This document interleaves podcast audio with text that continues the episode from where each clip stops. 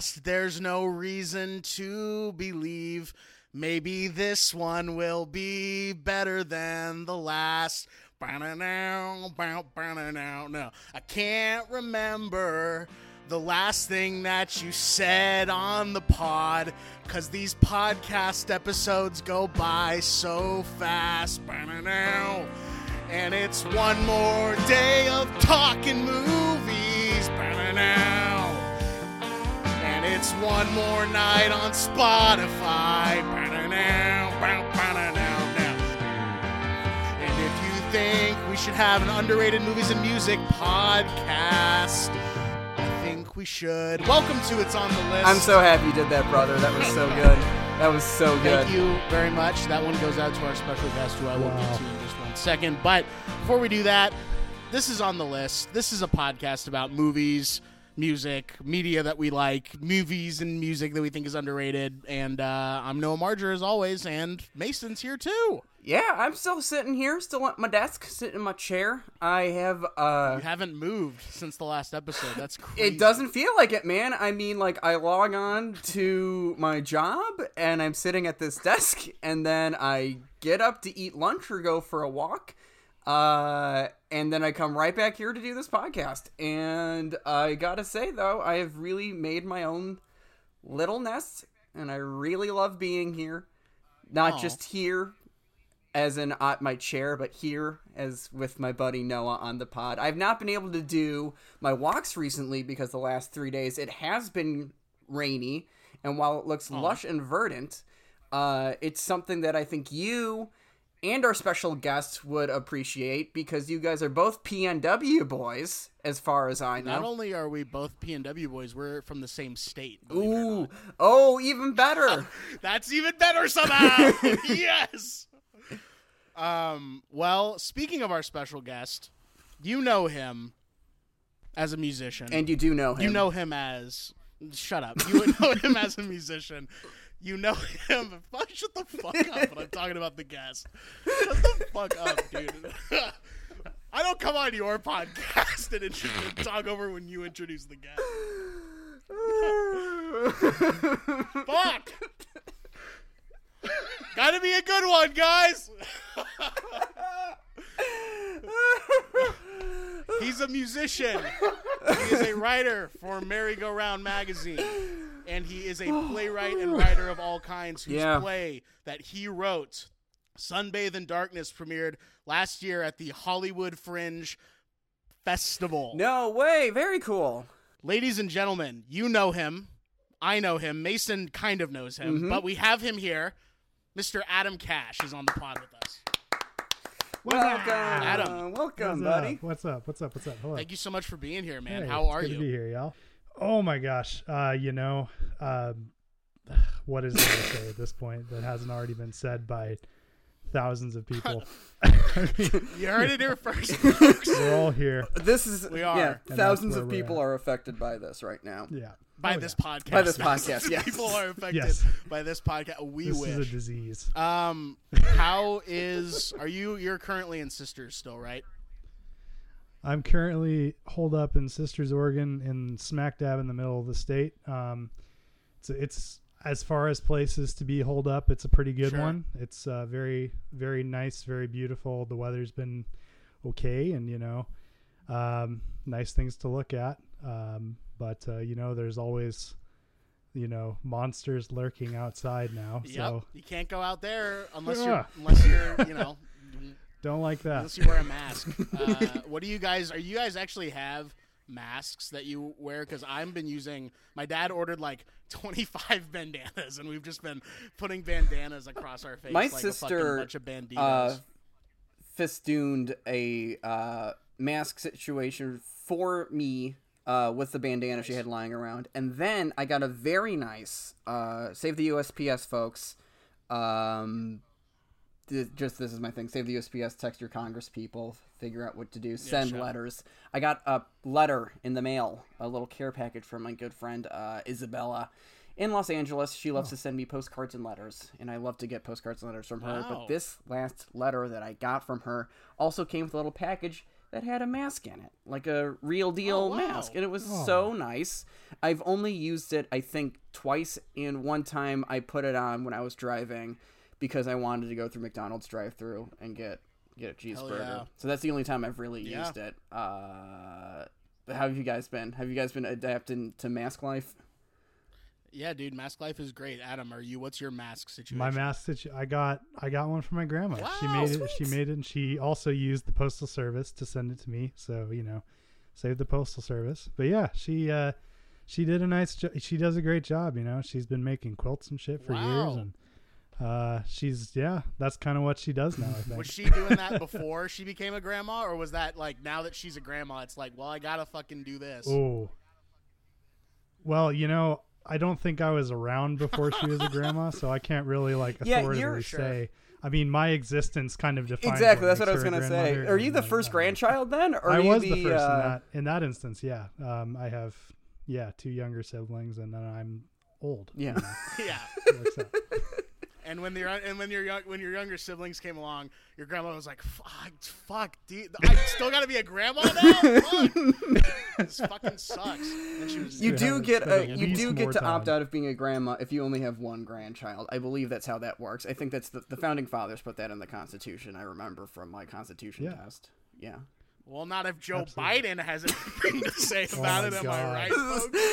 Wee woo! Wow. Let's not get topical on this podcast right now. I mean, we already did. We did the politics corner with save the post office. That's a little enough. Uh, Yeah, I'm fucking fed up about politics corner on this pod. fucking hate talking about politics, especially when it comes to a Oh. very easy and wholesome thing to be able to do. Um, but we have, Uh, we have a, we've been in this situation before on the pod where the guest brought one of the items, the other item was left up to chance, and by this by chance I mean a giant list that Mason of I Mason and I have compiled that has everything that we personally want to cover on the show. And mm-hmm. Adam was nice enough to pick from my list this time, unlike Chef Carter, who is a rascal and has created the world's biggest podcast meme of me hating Armando Iannucci. Wow. But yeah. Has Aukerman gotten in on that yet? Is that how big has this meme exploded to now that Scott Aukerman is commenting on? no, because then because then it won't be funny when Aukerman gets around to it. yeah. Yeah, he By like that point, you might as well jump ship. Yeah, hundred percent. At this point, we might as well. We, we got to find the thing that he hasn't figured. We got to do a, a TV show, the on the list TV show, and we'll oh, just Oh, we'll just have Scott come on every episode and be like, "I'm wearing a, a yellow fucking cardigan. Who knows?" Uh, So what does that TV show look like? Is that just like you guys like sitting there and then like it's like on the needle drop where the poster shows up and you just say, "This is good." Next. this is bad. It Next. is going to be exactly would be like great. Siskel and Ebert, but with even less discussion, if that makes sense. and mu- yeah, much shorter. Much shorter. I actually was thinking like a get right Mad. Men scripted style show where Mason and I are in a Oh, big okay. tower and we're like, okay, fuck, we go, what's the next thing? Uh, oh no, and we like crafted in like a Lovecraftian tower, and it's like, uh, okay, Aesthetic. um, this one we live D- Gl- Dan, Gl- what is it, Gliss Riffer, Dan Deacon? Yeah, we got that one. Boom, let's throw it out there. Um, but uh, but Adam was nice enough to pick something off my list Mac? this time Yes. Yes. And uh, he picked something that I'm so glad that he did Ugh. because I really wanted to talk about this on the show. And, ladies and gentlemen, without further ado, 1994, 1995's cult classic, Tommy Boy. Tommy Boy. What was uh what was going through your head on that one, Adam? When you saw that on the list, what what was the reason behind picking that one? Because there's stuff on there that's actually like like art, and then there's Tommy Boy. yeah, there's my list and then there's Noah's list, and this is definitely a Noah's choice. Yeah, I th- I think it had moments where it was like close to being art, uh, but I don't know. I just I I thought it'd be funny. I don't know. It's like when the kid gets called out in class and he goes to the principal's office and it's like, why'd you Yeah. why'd you throw a dart at the don't teacher's know. eyes? Like, I don't know. Thought it'd be kind of funny. Because it felt like it. Because I felt I don't know, because um well I'm glad that you picked much this sums one. it up. I'm glad you picked this one because like this for me personally was one of those movies that I had seen I couldn't even tell you upwards of 20 times but like the TV Wow. version. Um Okay, I've got it. only seen the like legit uncut version maybe two times prior to this. This was one that we always had on the DVR. pop it on. This and like Mrs. Doubtfire, I think, are the movies I've seen the most, like from TV. Um, Mason, what about you? What's this your was relationship with old Tommy Boy? exactly the same as you, except this was the very first time that I can remember sitting down with the intention to watch Tommy Boy from stem to stern, uh, from beginning to end. This is the first time I have sat and given this movie an hour and thirty-seven minutes of my time. It would be more if it was on TV. Hour thirty-eight. Yeah, it would be more if it was Yeah, on TV with commercials. But good. like you, this is always a movie that was like on, uh, like TBS or um, Comedy Central, just flipping through, and you would turn on, and you would come to you know the the deer scene. You come to the diner scene, uh, or if, if in my case, the scene that I would always turn on was in the very beginning at the wedding. Uh, that's the scene Oh, that's, yeah. that looms large in my mind. Um, but this is the very first time that I was like, I gotta, I gotta see what's up with Tommy Boy. Adam, what's your, what's your history with with good old Thomas, Thomas Boy here? kind of the I definitely haven't seen it a whole lot. I mean, uh, I I vaguely had the same recollection of like turning on the television and seeing like David Spade calling Chris Farley fat over and over again. But like That is most of the it. movie. So you did have seen the movie at Yeah. that point. Yeah, it's like I you could really like pluck like five minutes out of it and kind of just get it.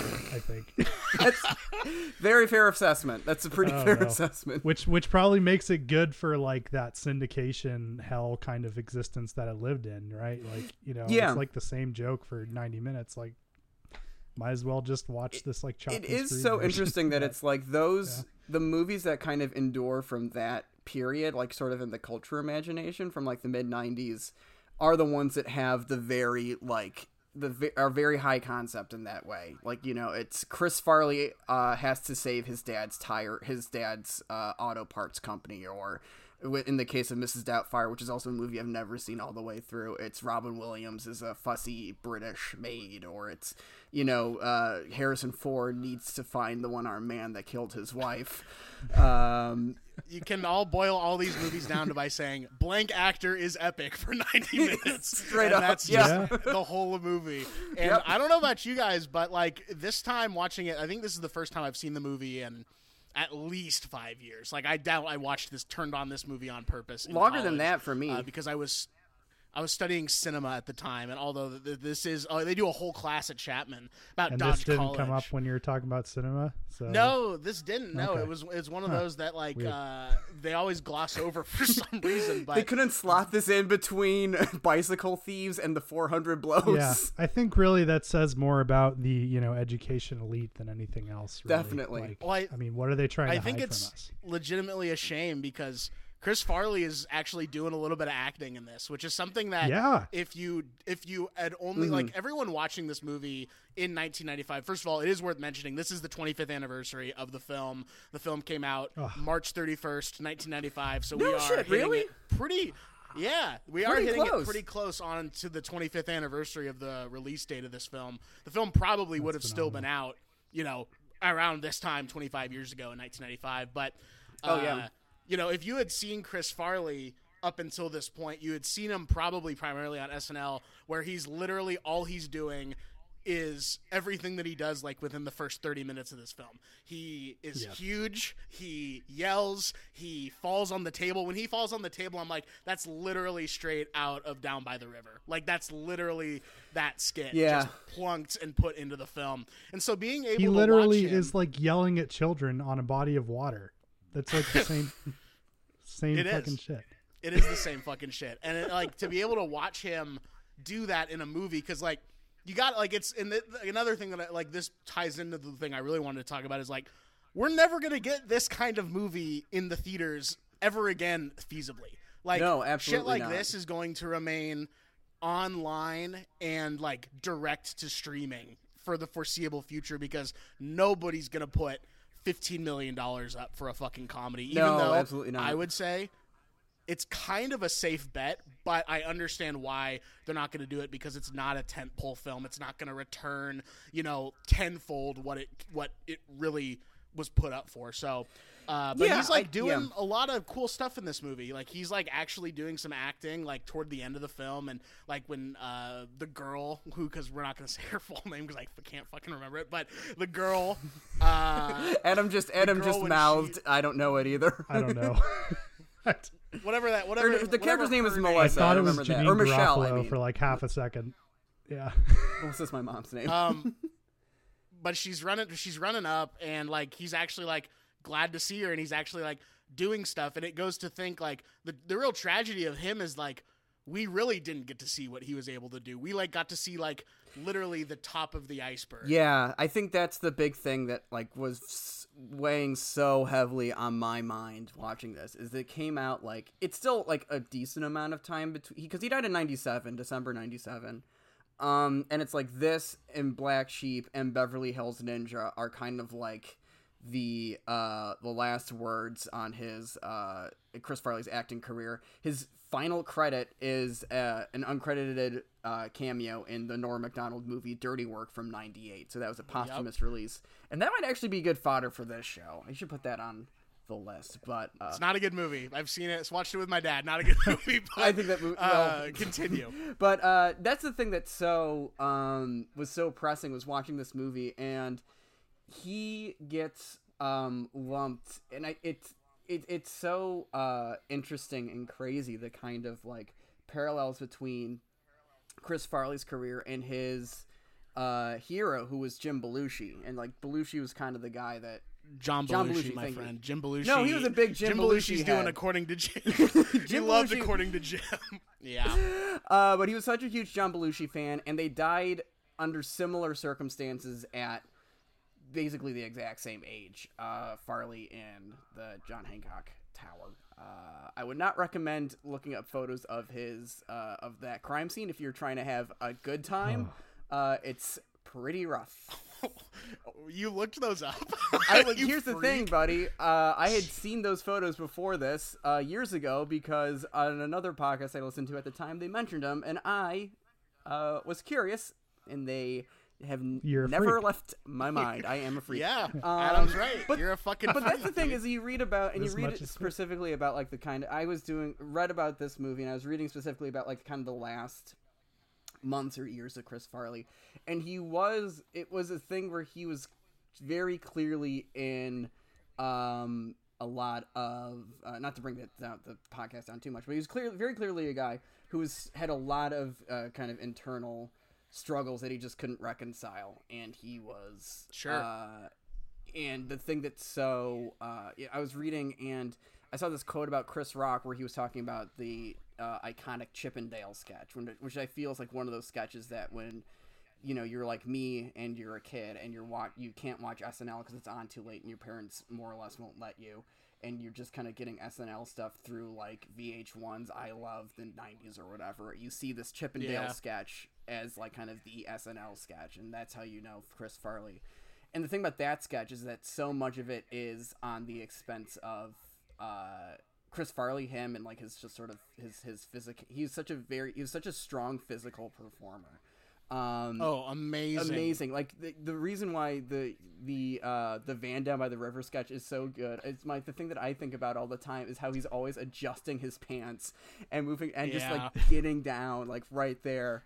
Um, and he's a guy that brought a lot of joy to people, but he wasn't a guy that was able to find the joy in his life to like make him feel like happy or or or fulfilled and it it's you know his his vices led to his his depression fed his vices which eventually um caused him to uh, die at a very young age and it's very sad and that was kind of i don't really have a point with this other than i, I think you're absolutely Yeah, these- right that seems to be a common theme with you. Is you love to bring up that, and then you go, "Oh, I guess yeah, I guess we'll just move on." Yeah, you love doing that. Well, I don't know. I I think it had a lot to do with how I experienced the movie because like that kind of is the plot of Tommy Boy. You know, like he's sure. he's it, it like the entire performance is him like seeking this external validation for being himself Yeah. basically and like i don't know like at- like anytime anytime i watch these scenes it's like i feel like i can kind of see through the performance a little bit and see like this person who just really really wants to make people laugh and really really wants to like bring joy to people like you're saying and like you know i think that's part of why he plays the character so effectively like i mean noah you kind of said it a little bit like he he kind of brings it in parts of this like he does. I think that you like know, Yeah. For I real I feel like this is such a you Yeah. know this this performance is just kind of wrapped up with my idea of Chris Far like just I think with culture's idea of Chris Farley also like you kind of can't separate yeah the two um which is yeah, also I think like I think you're right that it, that's a great point that you bring up because I had the same thing, which is like so much of this movie, so much of the comedy in this movie, it just kind of feels like they put the camera, they got it set up, and they're like, "All right, Chris, do your thing. Just do what you're gonna do." Yep Adam, what besides the fact that you were like looking through the performance to see like, oh, like this is the man himself. What else stood out to you on this watch in the year of our Lord 2020, 25 years after the initial Oh. release? Well, yeah, I, having very little previous experience with this movie, I think a few things stood out to me. One, like we were saying, you know, Chris Farley, pretty good in this movie. Yeah. Definitely carries it. Like, I mean, not, I don't think that's not going to be a surprise to anybody because, like, he's, you know, like he's he's he is such a, you know, uh, I'm trying to think of the right word. Not like dominating, but like he's such like a he takes the spotlight in such a strong way that like it would be it wouldn't be very smart to not lean into that. Um, 100%. Yeah, David Spade is dog shit. yes, yes, yes, he is. One of the worst movie performances I've ever seen in my life. It's pretty. It's it's pretty all. It is pretty awful. Um, It is so bad. I'm so glad you brought that up because I was watching this movie and every single time he opens his mouth, I was like, "Shut the fuck up, bro! Just shut the fuck up and let Chris Farley talk." It's so Yeah. bad. It- he's His whole not thing is that he's gotten just- better. A mean, angry person. Um, yeah. and like like a quietly like a guy that's like quietly filled with rage and it's just I it it's so uh, it's I hate seeing him be so mean to Chris Farley. I hate that. I hate seeing Yeah. that. And That sucks. that is effective. That is effective, I guess. But can you imagine? And I guess this might be a little cynical on my end, but indulge me for a sec. Can you imagine Sure. if Chris had stayed alive and how many Farley and Spade movies we would have gotten be because of this, Yeah. because of their dynamic in this, and how dog shit David Spade would have had to have been for so long to just Oh like God, yeah. drag on Chris Farley's coattails. But besides the, I'm so glad you brought that up. Besides the dog shit performance from David Spade and Chris Farley's dominating, you know, you know, presence. What else stood out to you on this as far as like I don't know, like the types of jokes that are being told? Just like what what caught your eye? I I think it was um I, I yeah I, I think that uh a lot of the performance exactly like you're saying is you know David Spade kind of like bouncing these like like D tier fat jokes off of Chris Farley Yeah, and it's like I don't like uh I I think it's really funny to like watch a Rob Lowe movie from the 90s too because like Sure. like I I kind of looked into this a little bit because I was curious about it, and like Saturday Night Live fully like rescued Rob Lowe's career. Um, they gave Oh, him wow. so many chances to like do shit after the whole like the the sex tape thing. sure. Um, and like he hosts SNL in 1990, which is like two two uh, two years after that happens. So like they let him host, and then he's in like every single SNL movie. He's in he's in Wayne's World, which you Yeah. know, Yeah. like uh, he he he turns up in Austin Powers afterwards. yeah, Uh, Yeah. He they like fully, and then in like 1998, 1999, that's when um he gets Sam Seaborn, and you know Lowe's back. He's, Lowe's he's back, mature. baby. He's yeah. He well he goes from like this like you know like Brat Pack uh Playboy guy, like kind of magically, and like it's just amazing how like I just had never thought of it like you know that way before. How like the NBC Corporation has given Rob Lowe so many chances to like do shit. And I was just kind of like, this is really like this guy did a horrible thing. And you know, we're just we're talking about all these like horrible dark things here, and I'm sorry about that. But I don't like, know, but that's I think I just can't believe I it. think I think that it's it's you know, SNL as an institution is so interesting because as for as Yeah. many careers as it's created, and there's a lot of SN like Dan Aykroyd shows up in this. You feel kind of as a favor Yeah. for Lorne Michaels, who that's lit, like think like Absolutely, the first yeah. name that you see is a Lorne Michaels production. Um, That's true. That's a great point. in the 90s i think was like kind of the last gasp of the great snl of like the snl movie you know and then we get it takes like 20 years for them to finally get it right with MacGruber, and then they've never tried to do an snl movie Yeah. um, and I think that's kind of a, like a, a common theme for like you know SNL in the '90s is like, and you can kind of see it in this movie too. Is like they're just trying to push the wrong shit. Like, you think they think that Spade is their star for some reason. They think that like, you know, Sandler and Sandler was you know huge and still is huge, but like Yeah, just the the you can kind of tell the people that. It, it, it really tips the hand of like the people in charge the people that they really try and push forward as the you know the main talent behind everything and It's really people that you that they want to like create a call. superstar image around for whatever reason, and it's Yeah. because that like fits the prototypical star image. There's no reason fucking Colin Jost should be hosting Weekend Update. No. oh my god that guy is dog shit. absolutely i michael che i'm also not Awful. wild about but at least like it makes sense why he got I think that he's job. better. marginally weekend is- update is yeah. awful now awful and that's always like I, I mean my like kind of comfort tv or my comfort youtube you know people uh, you go on youtube like oh i like watching baking videos or oh i love watching uh crafts or people be crafty or whatever my comfort youtube is like norm macdonald clips and siskel and ebert like that's Sure. a, that's what i turn on and it's just like how good norm macdonald was they should have just stopped weekend update after Norm Macdonald got fired because he made a, a crack at the head of NBC's girlfriend or something like that. It, that's the legend.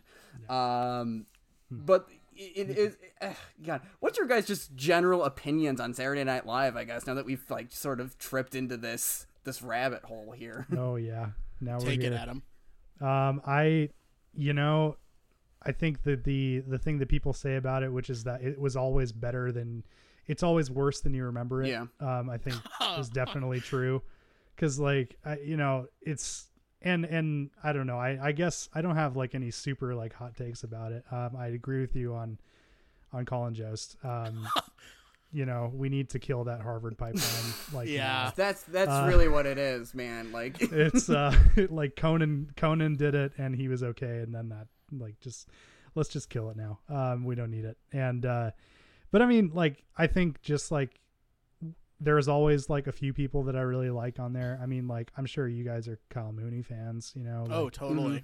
i'm Oh, a yeah. big fan of like i like i love what like bowen yang is doing on there right now like you know there's like there's always like one or two people that are like awesome on it um Well, it's interesting because I think a lot of the times, what the quote that I've heard is that it's always best when you're in high school because that's like while Yeah. you're watching. So there's always like a like four to five year period, like when you are actually like keeping up with SNL. For me, it was a little bit before, and this is a crazy. The, the episode of SNL that I remember the most, that I think I've seen the most, is when Michael Phelps hosted SNL because That's we crazy. had that saved. it is crazy because we had that saved on our DVR, and I remember that was the first time Bobby Moynihan did the "Oh, there's so much Ah. pepper up in here," and I thought that skit was so funny, and you couldn't find it online because it's what 2008, 2009, Yeah. and I just Mm-hmm. loved that skit. Bobby Moynihan was another person Shout that out- I don't think he's got one of the his, best to ever do it He like, is. straight up Shout out to Bobby But I think Moynihan. Man, that guy like stuck out on that show for so long, and I'm honestly like, good on him, man. Like I I, I love Bobby Moynihan. He was a- whenever I would catch an episode, he was one of my favorite guys to watch. Um, But I think it's one of those things that you're talking about, Adam, where I think it's like they don't really know how to use. They didn't know how to use Bobby Moynihan super well. I feel Yeah. like I feel like they did sometimes, and it's the same thing with Kyle Mooney. They really don't know how to use They Kyle really and don't, Beck. yeah. They they cut all Well, you- their yeah. shit and they put it at the end or they put it online. and it's always just the most cool. interesting stuff too. Or it's um, absolutely man, uh, I think you're right. I think that that's the thing is like they have such a. Good, I think Lorne, to his credit, has such a good eye for talent. But I also think that once you're in that meat grinder, um, it's hard to make your voice shine through. Like at least in the first one or two seasons that yeah you're on. Well, there's Um, always like there's always like one or two like of these kind of like you know um like white bread second city guys who like shows up. And i think you could probably figure out who those guys are on there right now without me saying any other things. But like you know there's like there's enough of those guys in the room where like you know i, I don't know. I, i'm not going to pretend like i know anything about that but like it just seems to me like you know you just they just outnumber the interesting people with kind of boring people and that's Totally. kind of, kind of the issue So and you have to also just consider that like most of like who is watching SNL is the people are the white bread folk. Like Yeah. that's most of the people who are watching Yeah. the show anyway. Like I don't know anyone really our age who keeps up with the show anyway. So their like main demographic is like Yeah.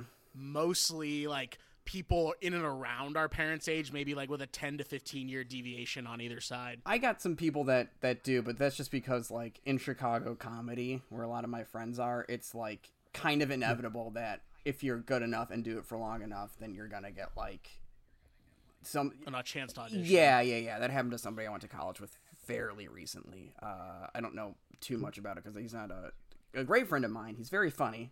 Um, but it is uh, it is one of those things where it's like, oh, this is like kind of going to be an inevitable thing for like me and the people I knew when I was in college. To get us backtrack, just talking about Tommy Boy specifically, though, Yes. I do want Yes, thank I you. do I, I do want to make a case for it because Yeah. although this movie probably is like just like maybe like good with a lowercase g, for me it has like amazing significance just like in my own life of thinking like oh shit like I had never seen someone perform the way that Chris Farley performed Totally, yeah. before seeing that movie and it was like eye opening for me to see that and his best of SNL, you know, DVD or whatever to be like, "Oh, there is room for that kind of humor. There is room for that kind of personality and that stage presence." And seeing Yeah. him in a f- feature film, a full-length motion picture doing that alongside dog shit actor David Spade just like completely rewrote the book for me on like what was possible even at like a young age watching it like on you know ABC Family or TNT or whatever, however we were watching this, and uh, I do, and I genuinely do think I'm not even just saying this just to say it. I actually do think the last act of this film comes together very well and very interestingly. Yeah. I love the stuff in the bank when he has like the bomb strapped to him and he, they think that he has the Yeah. gun. I think that stuff is awesome. Like that's just like very funny, good comedy. I I agree. The Chicago parts of this movie are the best parts of this movie. Uh oh, we have a little bit of a bias boy. we do have a little bias boy. Um, I will. I definitely agree with you, and I do. I kind of wish that like, um, watching the movie, I really wish that the um, one. I you're right. I don't think we're ever gonna get a talent kind of like Chris Farley ever again, which is the other thing that's really sad about his passing. Um, at such a young age, and two, the the way this movie does come together at the end, that was my favorite part. Is like when like not even just the Chicago thing, but like when things start to actually start feeling like there's stakes. Um, and the thing that I wish I, I wish is that like my kind of number one wish, and if I could like wish the perfect version of Tommy Boy into existence, it's that Ray Zalinsky is a more um present figure in the in the movie because he kind of shows up about two, two quarter halfway through um, and suddenly is the the big bad guy that we're supposed to know, and it must be just like you know they couldn't get Aykroyd for more than a couple days of work, um, Yeah. and they had to kind of retro retrofit the the rest of the script around it.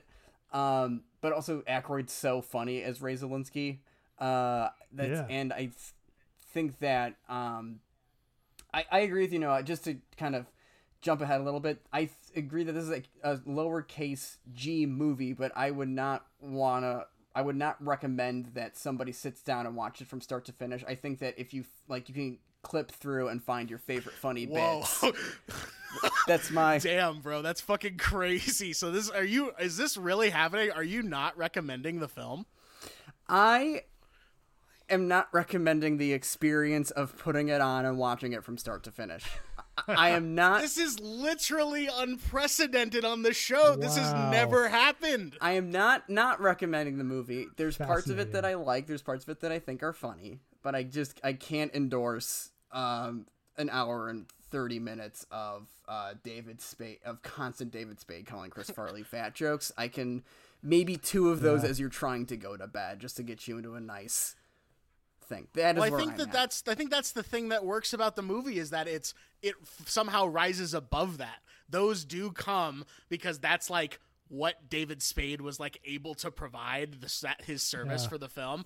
But I think that the film rises above that both in the comedy and in the story because at the end of the day this is a story about a guy who basically had been told his entire life that he can't do shit and he had just been like handed stuff. Mm-hmm. And he's like a very good-hearted man. Like that's obvious from the very first scene that we see him. He's very good-hearted. He cares a lot about people but he can't seem to figure it out. And the scene in the restaurant where they figure out that he's good at selling stuff when he's able to get them That's to a great the fryers scene. back on Yeah, for yeah, chicken yeah. wings that's just an awesome scene where he really does and you can see him make the decision in his head oh shit i am good at this what did the, what did you think of that scene adam what, what, what was that to you in the movie is that like a turning point for you at all I think so. Um, yeah, I, I, I think you kind of said it. You know, he, um, like, yeah, he, Chris Farley really like. I mean, it's just amazing. I, I didn't really expect him to just like have the ability to like uh, play the part emotionally as well as he did. I mean, Sure. like, you know, um, and maybe that's just because, and you know, no one gave him a chance really before this, and and obviously didn't get really a chance after to show that. But like, yeah, like he, you know, he he had uh, he had some dramatic heft to him, and uh, and he definitely is like this on-screen presence that you just like you want to see him win, like Totally, yeah. regardless of what the story is. You want him, and that's why I think the. I, I I think there's some there's some logic behind the the pairing of him and Spade because Totally. Spade is like such the opposite of that, where like you just hate watching him and like maybe on some like artistic level that was probably not intentional it works in that way where like you know we're watching like i just remembered this while y'all were talking like like we watched david spade like jerk off to like this woman who Yeah. was like stripping it, it was, Yep. it's disgusting it's a horrible scene That's an awful Yep, scene. it is it's Uh, it might the worst be part of one the of movie. the worst scenes in the whole movie just horrifying like uh yeah i i, I didn't want to see that i never want to see it again and uh, that might be the thing that keeps me from recommending this movie in the way that Mason has fully, you know, whole-boddedly uh, stood behind this movie. So my thinking, though, is one other thing that I think is really interesting about it is I think that um, I don't think I I I just can't remember like the last like working class comedy I saw. sure And I think Tommy Boy, like, it's not necessarily about a working class person, but like, it just has this like sensibility of like working class ethics, or at least like the superficial totally version of that that you know America sells to its working class. But He's like, a salesman, you know- though, in this movie is the thing. Like he just ends up Yeah, being he's not, a like- salesman and the boss, and he's like the Right. good boss, but it's still like right? I don't know. It's it's like it, it has. I mean, you're you're you're absolutely right, but like it's it. I just like the um. I don't. I I think that it it has this like strong mess. This message of like you know, the uh the towns are important. Like it, like Yeah, you could yeah, really yeah, see yeah. this like.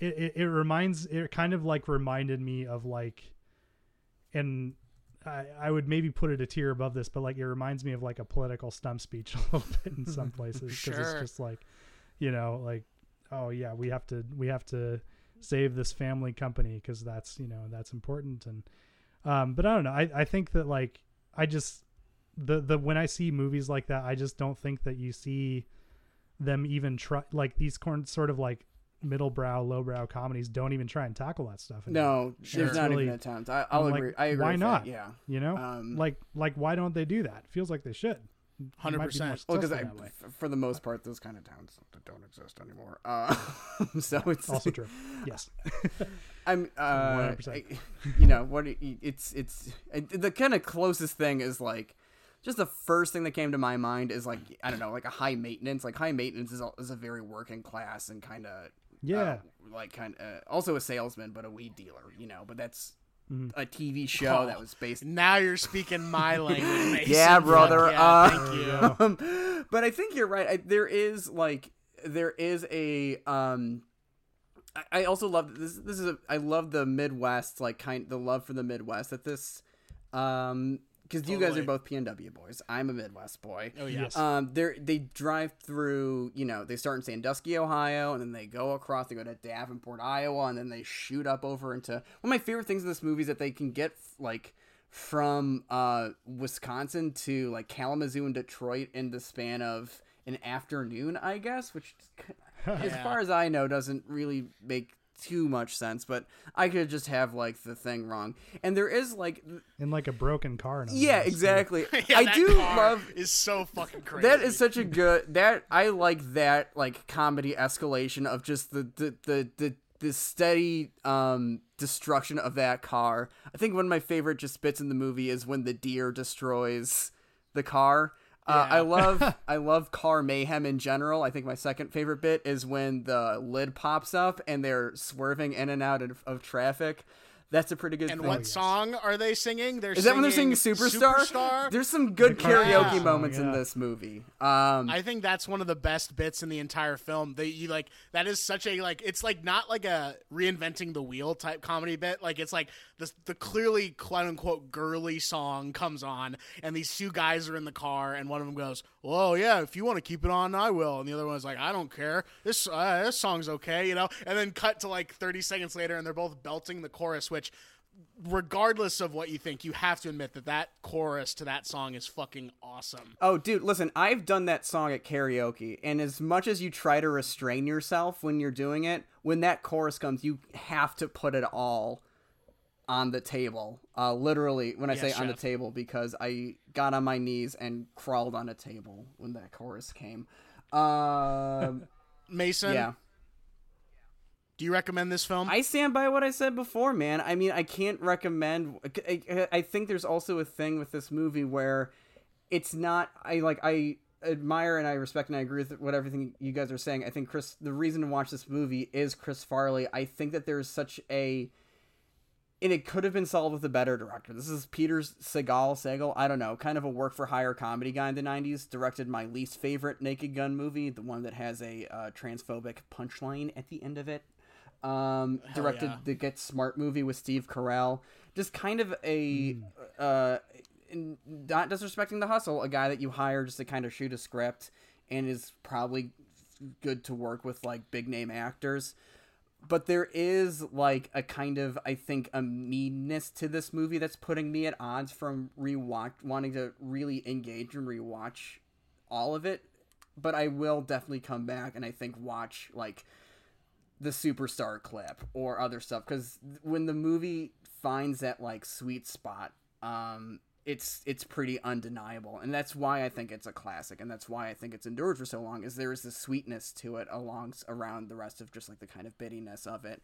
Again i don't think i can recommend sitting down and watching the whole hour and 30 but please just just youtube clips. That's about my recommendation. A light a, a, a, light don't recommend. Full recommend. throated endorsement for this film. Good for you guys. Good for you guys. yes, yep. And I'm gonna I'm gonna fully recommend it as well. I think it's a classic. I love it. I love Chris Farley. But we have another fucking thing to talk about. On We this spent so much time talking Uh, about this movie, and we moved this to the front so that this wouldn't happen. well, folks, if you like if you like Tommy Boy, you're really gonna like this next thing that we have to talk about. Um, this is Andrew WK's "I Get Wet," the 2001 Yeah, album that our guest has so love lovingly brought to. I do want to say, excuse me, I'm sorry, I have to say one more thing. R.I.P. Yes. Brian Dennehy, who played Big Tom. oh, in oh, the big film. time He R.I.P. Brian pass Dennehy. I can't believe that we let that pass. Big time R.I.P. Yeah, Oh, the the fucking Yeah. goat, I just man. wanted to bring that up real quick. He's awesome. He's a great actor. Apparently, maybe kind of a dick according to Andy Richter, but that's also Andy Richter talking, so who gives a fuck? Um, but, so actually, I uh, did. Brian Brian Dennehy came to do a talkback at a community theater when I was like a teen.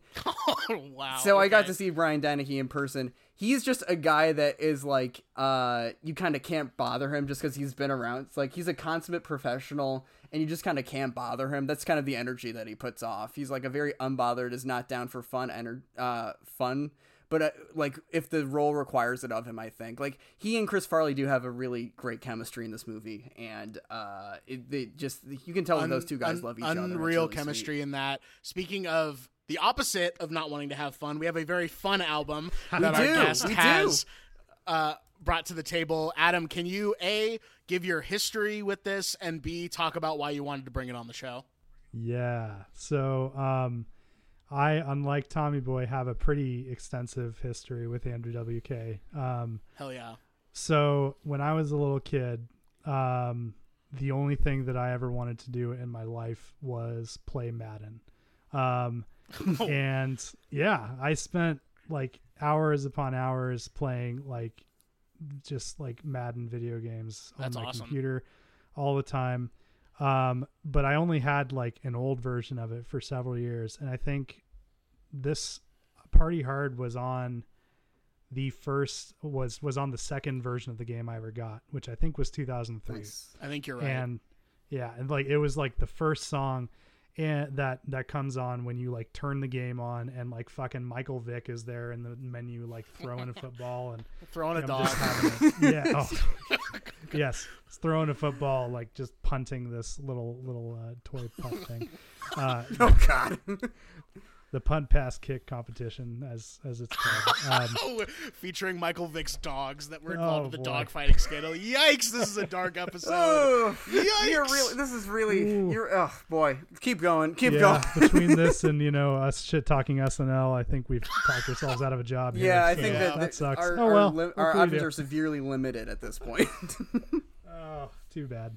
But yeah, I, I um I mean, you know, like hearing that song and like playing Madden on Christmas morning is probably a dragon I'll chase for the rest of my life. Um cuz it's such a, you know, god, it's like it's just like snorting like pixie sticks and, you know, losing your mind. Um I kind of forgot about Andrew WK for a while, and then I got back into him into co- in college when I was like too much of a square to like do Adderall or you know other things that help me concentrate. And I have really bad focus issues, like really Sure. really bad, that just have never been treated in my life, and I'm Mm. currently working on that. So we'll see.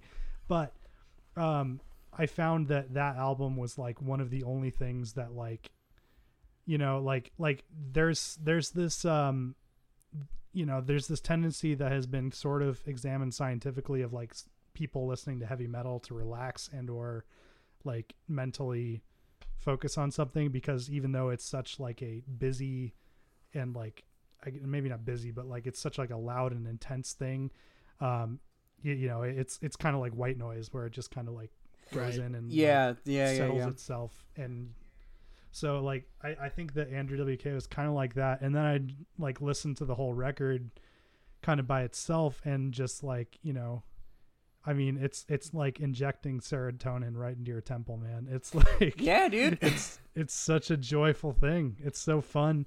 And then um i don't know how much you guys researched this record at all um but there's some really interesting stuff that i won't get into right now but we'll get into it eventually and i'll just leave it at that for now Wow. I didn't do any I wanna hear what teasing guys us a said. little bit. Yeah, Okay. little tease. I All didn't do right. any research. We'll get there. Just I. So I'm so excited to hear whatever you whatever you've unearthed here. That sounds Yes. that sounds so fun to me. Noah, do you have any some experience good with stuff.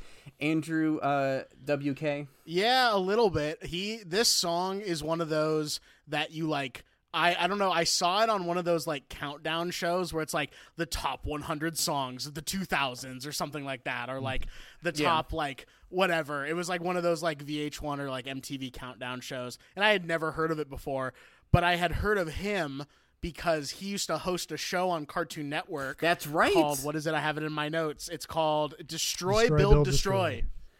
And I was like, why is this guy hosting this show? Like, this doesn't make any fucking sense. And I was like, oh, I've heard of him before. He's the guy who had that one hit song. Like, that's like in my mind who this guy was. And it was one of those where I'm like, well, if it's such a hit song, why have I just like never heard of it before this? It was like one of those things where I'm like, I'm really confused how this guy is like popular and like in the like zeitgeist and in the mainstream at all. So that's really the only uh, history that I have with it. Mace, what about you? I think it's the same thing, man. I mean, like my uh, this uh, a buddy of mine who uh, was in the radio club in high school had a little radio show sometimes, and he was really into Andrew WK. and I and but I could only get in as far as Party Hard. Like I found that song and I was like, this is gonna be it. And so I listened to that song a lot if I ever needed, like you said, the boost of serotonin because it is like.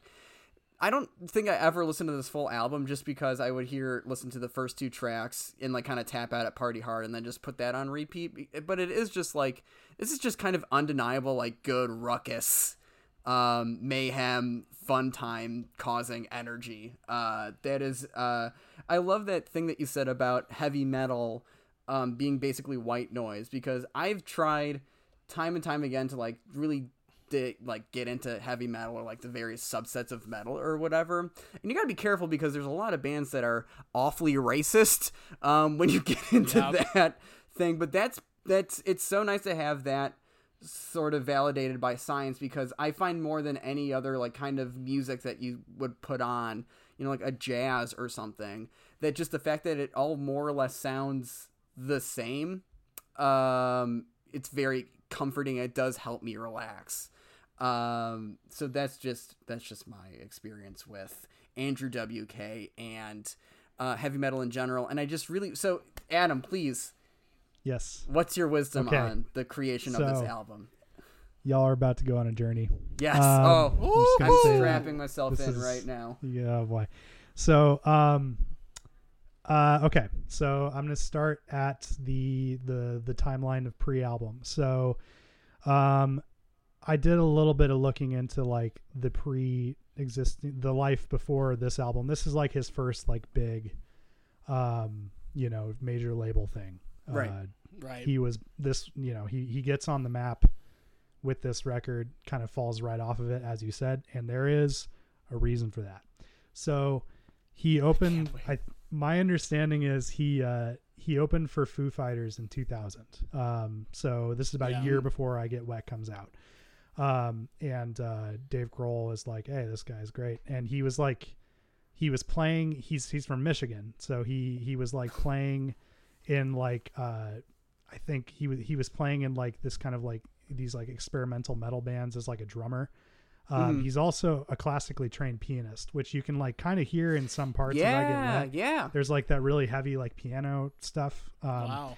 and like it's interesting music i get what's interesting musically because to me it sounds a lot like uh classical music like in the way in terms of Oh. like the way it's like actually composed uh in terms of the i the i think the third song i i'm losing the name of it right now but there's like a bunch of these like guitar lines that are like Girls Own Love. do, Is that the song do. That's of? the one. Yes. Yeah.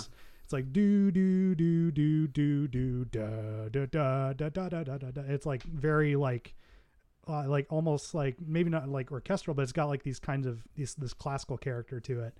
Um, that It's kind of like a very classical structure, like a skeleton of classical. yeah, Mhm. abs- it's like a it's like a really heavily simplif- simplified version of that, and um, so there's there's really strong there's that element to it, which I think is really interesting and and kind of gets glossed over in the you know the uh the the enormity of the of the persona and all that stuff, and uh, so the album comes out in November thir- I think November thirteenth, two thousand one.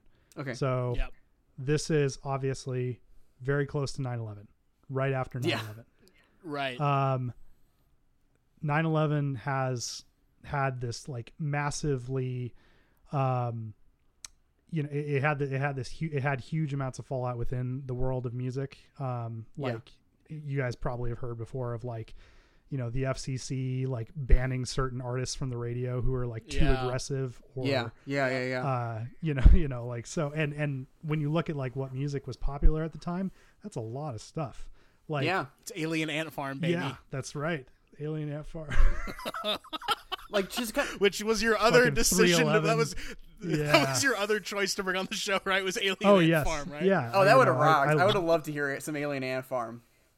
they they kind of as i recall it uh they also had a song on that madden soundtrack with andrew wk so you know Did kinda they have another song that wasn't the cover of Smooth Criminal? uh, You'd be no but there was another song They had, I feel as like my co- like I feel like my cousin that was a couple years older than me and is more or less an older brother to me, just because like we'd hang mm-hmm. out all the time. He was really into Alien Ant Farm and that kind of music around that time. So I don't have any firsthand knowledge, but I do know that there were in fact more Alien Ant Farm songs besides the Smooth Criminal cover.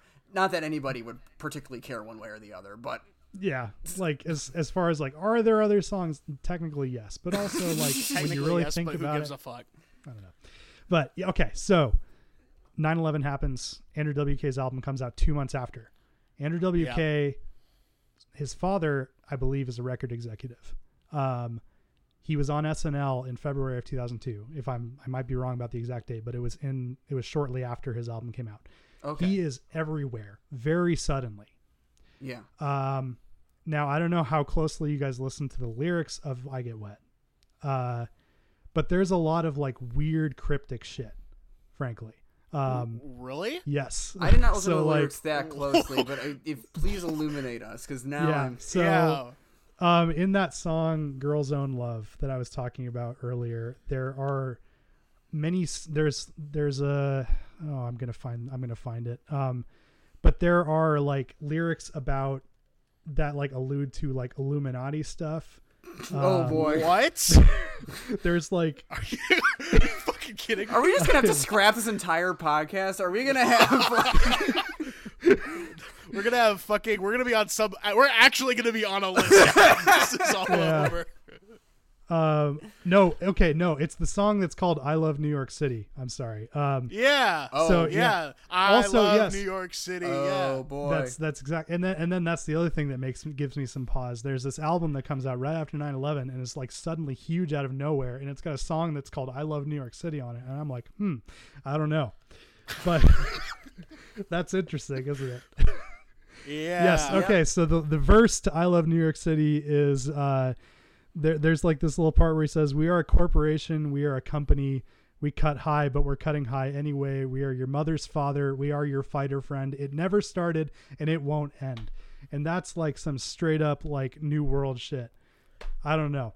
It's just weird. Okay. There's like most of these are like you could just write them off as gibberish. They probably are. Um, so Andrew WK goes through 2001, 2002. He's like suddenly everywhere. Everyone's like, "Oh yeah, Yeah. this is uh, whatever." And then he tries to release his second album. This time, instead of having a band, it's him playing all the instruments. And this album kind of flops. It's really kind of the same same stuff. So it's like Yeah. nothing nothing super different. Um, in right after he releases that album, this person who goes by the name Steev Mike uh, comes out and says that uh, It's like a Tommy Wiseau character, Yeah. Steev Mike. Well, I mean, yeah. So Steev Mike claims that Oh. Andrew WK is not behind his career. And it, it's not, it's exactly, that's the exact words that are used is he's not behind this. And no one really could say what that means. It could just, it could mean that like somebody's making all of his decisions for him. It could, it could mean any number of things, obviously. right. Um, and he says that he like this Steev Mike person did a bunch of work on this album that comes after I Get Wet, and uh, that he owes him a bunch of money and stuff. And then Andrew WK releases this press release that says this person is not is trying to discredit me. Steev Mike is a name I used to use to make music, and they're just trying to make me look bad. And I'm like, it's it's it's very bizarre. Okay. Um, okay. That's like, a little twisty here. Did- Yeah, and it gets twistier. Um, What? so Okay. uh, okay. Let's So, go. it. Let's get into it. twist twist us up, Adam. so Come on, uh, so we are so then you get to uh, after the Steev Mike stuff, and he's like kind of freaking out publicly over the Steev Mike stuff, and and this person is continuing to publish things, and this is like 2004 internet. So they're like posting like fucking Geocities sites that are like this long thing about like how Andrew WK is a fraud and like not behind his own and like I am the person who wrote all it. the songs and did it. all this stuff. And then um, there was a show I think in 2005 at a college or something where the audience came out and Andrew WK comes out to play and people say that's not Andrew WK. Like they think that a different person gets up on stage Okay. and okay. plays the show for them as Andrew WK. Okay. And like, really there's no up. photos from the show. There's no like hard evidence. so this is like Paul But- is dead but real, basically. this is exactly like Paul is dead, but potentially real. Wow. Okay. So like there is a conspiracy out there, and you and you can there's there's a very there are like hundreds of pages of literature on this like website that you could find out there that goes into depth about how like Andrew WK was replaced with another performer in 2005, and so like Whoa. the the destroy build destroy Andrew WK is literally a different person. Oh, so Look, Oh man, I'm not I gonna. I don't know how true any of that is. I don't but- know, but just I I'm no expert on this, so anyone listening, take this with a grain of salt. The Andrew WK on the album cover for Ready to Die, and I assume that that's the real Andrew WK, not a model. Right. Looks different enough from later Andrew WKs and the build destroy build destroy Andrew WK that it that this makes a little bit of sense. This makes See, sense that's to the me. that's the kind of thing that like you look at it and you go like he's got kind of like a lazy eye now, and he like he just obviously he's like aged. Like the so, kind of that structure of his face is different Yeah. too, a little bit. It's and it's, It's like like, not totally out of the question. and it's also what like, this so isn't like this is not so deep a conspiracy that requires a, a, a awful lot of people to keep up with you know it, this is it just and that's what also makes it weird and plausible i think i had actually heard about this too Okay, um Are you Steev Mike? I am Mason? Steev Are Mike. you, Wow. are you the one behind all Interesting. this? hey You know, everybody you do kinda hey look everybody like- it's me um but that's that's wild dude i mean and you wouldn't yeah, and it's, it's crazy. it's crazy that it's like the thing with the Paul is dead that I think is so funny is it's like or not funny that is such a fun conspiracy theory is it's like you're talking about the biggest band in the world that has right. Yeah. um that has swapped out a guy and paid for reconstructive surgery for continuity's sake um because apparently when Paul McCartney died they didn't realize the romance you know quote unquote of a of, of somebody dying before their time the 60s hadn't actually happened by the time Paul McCartney was supposed to die um, but the thing with this is that it's not like even Andrew WK died. It's just they swapped out a guy and gave him the name. Like as far as Yeah. like that's what and it's such well, a tha- that's that's the conception, and I think there. I think just like any conspiracy theory, there's probably like nuggets of truth to it. definitely Um, sure. because I definitely feel like the fact that this album was released two months after 9-11 when the FCC was like afraid to put like the Beastie Boys on the radio hmm sure. and all of a sudden it's like there's like this massive and he's getting like you know it was ki- it's kind of like it kind of feels like when Lana Del Rey was on SNL you know like do you remember that like um when she Can like you yeah run us run, Run us me through through that, that, yeah. well, I base basically the summation of it is like a lot of people when Lana Del Rey was on SNL, she was people were like, "Who is this? Like, why is she on SNL?" She, you know, like no one knew who she was. It oh was basically right, sure. like that was that performance, and now she's, obviously she's built her own career in a Right. Yeah. very lengthy span of time. But like when when they first booked her on there, it was kind of like, you know, who is this, and like why are we, why are why are we watching this? And I I don't know. I obviously wasn't there for, or I was not old enough to remember Andrew WK and SNL. But like looking back on it, I'm like, just it just seems weird to me, like that this person comes from like pretty much out of nowhere, and is like, I mean, literally everywhere. Like you know, yeah. it's it's like it was it feels like it feels like an industry plant. Like you know and and i don't necessarily like feel i still enjoy the music a lot. Like i i think it adds a lot of intrigue to the music because like he he really leans into this like even today. Um he i wrote a review about his latest album for merry-go-round like two years ago and he Mhm.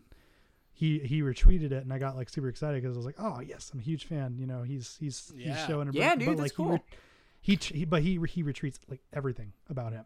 Like Yeah. he fully someone like this guy um, at Stereogum named Michael Nelson wrote this really great piece about it a couple years ago, right after that album came out, and um, he like was fully like he would retreat it like three times a day. Like he he wants people to Wow. he- he definitely there's a part of him that I think he likes to play with the persona. Um, whether that's like a response to like these a- this this kind of weird stuff that happened, or whether it was like deliberate for this weird stuff to have happened, It's like it's hard to say. That's but the thing. That's what makes it like it's really interesting. it is really interesting. Um, and also not to say that this is one of those things where it's like this is the only Andrew WK music I've heard. This is probably also going to be, speaking completely honestly, the only Andrew WK music Sure. I will listen to. Uh, Uh-oh. uh, Dang. I, I mean, maybe you'll convince me later. Maybe I will get deep into the conspiracy and I'll be looking for, you know, as Robert Palmer said, looking for clues. Um, little little Looking for the tree of clues, the hundred gex tree of Ah, clues. looking for Thomas those Sardinian. tree of clues. But I it it's this conspiracy is so um it's it's it's so interesting because it's like fun party music and it is exactly the kind of like music that the kind of like culture warriors in the 90s like thought that there would be like secret messages in, you know? yeah yeah well and like and i think that's you know the kind of the fun of it too is like this guy is an absolute one-hit wonder even though he's still making music 100%. still Yeah. Yep. has like a niche like presence in the music world you know fully like fell off the map after this after i get wet um I mean, he did really get like the spirit of a party down. Like yeah like just just right on the right like bullseye with what a party Yeah. feels Every like. single song is a party, regardless Yeah. if it's about 9 post New post 9 11 New York. Like every single song feels like a party. And I had yeah. no fucking idea listening to I Love New York City that that was even there because to be honest with you, I couldn't fucking tell you what it was about except for 'cause who cares? I love New York City. Yeah, exactly. Who fucking cares except for yeah, New York City's cool. I've been there with my family on vacation one time. Yeah, you dude. know? It's fucking crazy. Like, Yeah. oh my god. Like, so thank you for bringing that to our attention. Like, I well literally sure had no idea. No, this is awesome. think I love it. Just, there's a lot of I think I just yeah. found what I'm doing this evening. Like, There's- holy I'll- shit. I will send. I'll send you guys as many links as I can dig up. Uh, 'cause I Please do, dude. This them, is like, I, I love articles so and I love a mystery. Like this is gonna be. I've been starving for a good mystery, my man. yes, yeah. Like honestly, if this had happened like in the era of like the true crime podcast, I mean, this could have easily been like the same thing as like the Richard Simmons deal or whatever else. Like, well, who's to say? Like, I think that we just may have found our next pitch to Oh, boy. uh, iHeartMedia. we, you know, Yes. forget the guy who did the Richard Simmons thing to do the Andrew WK one. At the end of the day, we found out Andrew's fine. that's that's what you said. yeah, he was just you know a little burnt out on fame, and everything's fine. and that's it. Did so? You heard you heard the you heard the Richard Simmons one then all the I've way through, actually right, never listened to it. I I, I'm just either. familiar with the conceit of it, but you know, uh, you know. You got it then. I mean, you got it. I mean, I'm sorry, folks. Spoiler alert for the Richard Simmons True Crime podcast. He's doing fine, apparently. fine. He's doing. I listened to the whole thing on one flight from uh, Oregon to California, and I was like, "Yep, damn. he's doing That's fine." how long it took. I don't Um, think that's a long. That's not really a long It's not flight long either. Yeah, it's like two and a half That's a hour two-hour flight. I think that each episode's like 40 ish minutes long. But regardless of who Andrew WK is or Yes. who Andrew WK might not be, I think the best pull quote that I found for what his music is and now what you've said about the New York City song may give, might give this quote a whole new meaning. But so I do not have her name in front of me, but a woman wrote on AllMusic that it is hedonistic, so dumb it's smart rock. Yeah, dude. And I think Uh-huh. that that is the perfect encapsulation knowing what we know now about you know when this music was released um but it really does feel i literally was listening to this album i did what mason pretends to do and i listened to the album twice See, I only Um, did this album. I only listened to this album once, so you, you're you're you're correct on this one. Every other album I've listened to twice on this show. I want to get that on the on the freaking Okay, we'll list here. we'll see. We'll see if it's we'll see if it makes the list. Um, but it, it is it's one of those albums that it's 35 minutes long. You put it on. You literally, if you have to go on a long drive, you're gonna be happy by the time you get to your destination because it's just fun fucking music. And I didn't really have a whole lot to say about it other than like the fact that like if you don't like the way that one of these songs sounds, sorry, because that's the entire rest of the album. Straight up, dude. like you probably are not going to enjoy the album. It's a little bit like the Spanish Love Songs album that we talked about, but I do think that one has a little bit more variety, a little bit more Yeah, like yeah, yeah, yeah. dynamicism as far as like what the sound is. This one literally is like if you don't like that like three chord change on the keyboard and you don't like that, you know, just the insanity of the kick of the bass drum. you're you probably want to go find a different album. Here's but what I will say. I don't know, dude. I had fun. If you don't like having a What? good time, you won't like this album. That's all I Yeah. gotta say. if you're a who- fucking nerd, you'll hate this shit. So Yeah. don't even bother. don't don't don't think it like this is truly one of those albums where it's like you know pe- people like uh I can't help overthinking things a lot of the times. I think that's pretty evident by uh, me going off on tangents and not having a final destination in mind.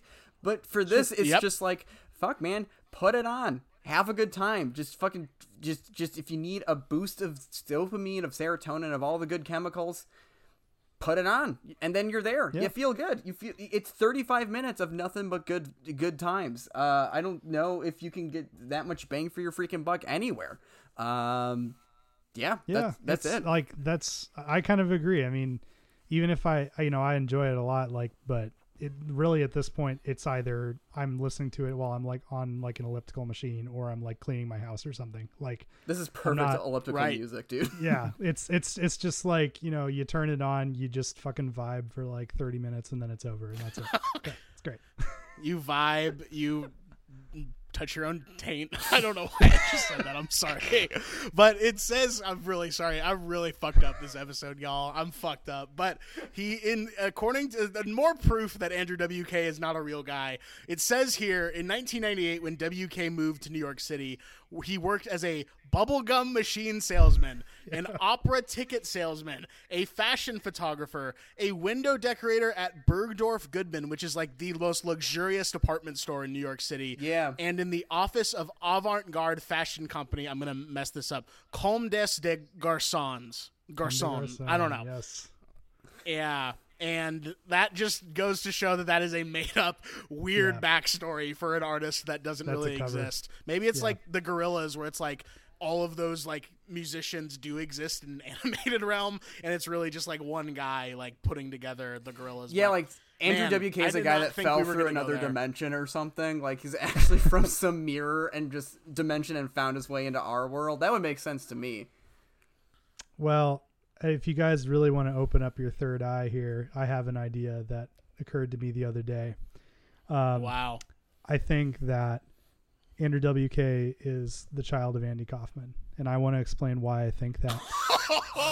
so oh chef! shit! Is this is this an exclusive? Is this, This an, is- is this an exclusive? this Have you is shared some this anywhere breaking news shit. Um, I, I, I'm a Oh, journalist, and I boy, oh, take my my job very seriously, and I want to explain to you how I arrived at this conclusion. come so the- obviously andy kaufman andrew k kaufman Yeah. etc Wow. so the timelines do line up i did look this up his birthday he was andrew wk was born in 1979 so andy kaufman would have been 30 when he was born he died in 1984 so it all checks out um, and my hypothesis is that andrew wk is in fact and it's actually Kaufman, but he added the W as a tribute to the Bush family, you know, George W. Bush, etc. right Wow. And that's the extent of it. And that's 100% fact. So, you know, Listen, That's- yeah. One of the movies I want to bring on the pod is Man on the Moon because I do think it's a fantastic film nice. in its own right. But Andy Kaufman dying and turning into Andrew WK, And that's a is so possibility too. that's a Who try and yes. Uh, I'm sorry. In my head, that's what you said, but that's not what you said at all. You said that it's his son. Well, hey man I mean, We're just asking questions. We're not pointing out Listen, answers. We're man, just asking questions right. here. That's the answers are journalists less important than the answer is less important than the question at the end of the day. Absolutely. That's what everyone uh, who believes that COVID nineteen isn't really, you know, a real thing probably thinks too, um, because you know those those folks are out there. Um, this is a fun album. I recommend this album. I recommend- Don't know what else to say. I about it. recommend this album. I recommend conspiracies. I recommend uh, having a good time. Yeah, this is just a recommend for me too, all the way. I'm I'm so happy. Like I'm so happy that Adam for you for bringing this on the show because you gave us uh, such a treat with this sort of wider Oh, world around it. I, I'm always so excited to share this information with people. So I'm I'm very happy to have done it. And unfortunately, you've given me a platform to peddle my other forms of misinformation. Um, Yeah. So you know, if I ever come back, I'm going to come like in tow with like several new pieces of factual information about existing Yeah. musicians that are you know facts. So I, I only love it. deal in I Please love do. Please do. Um, speaking of, if you ever come back, where can before, before during the time between when this comes Oh, out yes. and the next time you come back, where can the folks find you if they want to find you? And do you have anything that you want to plug right now? I know things are not super happening, but Yeah. the floor is yours.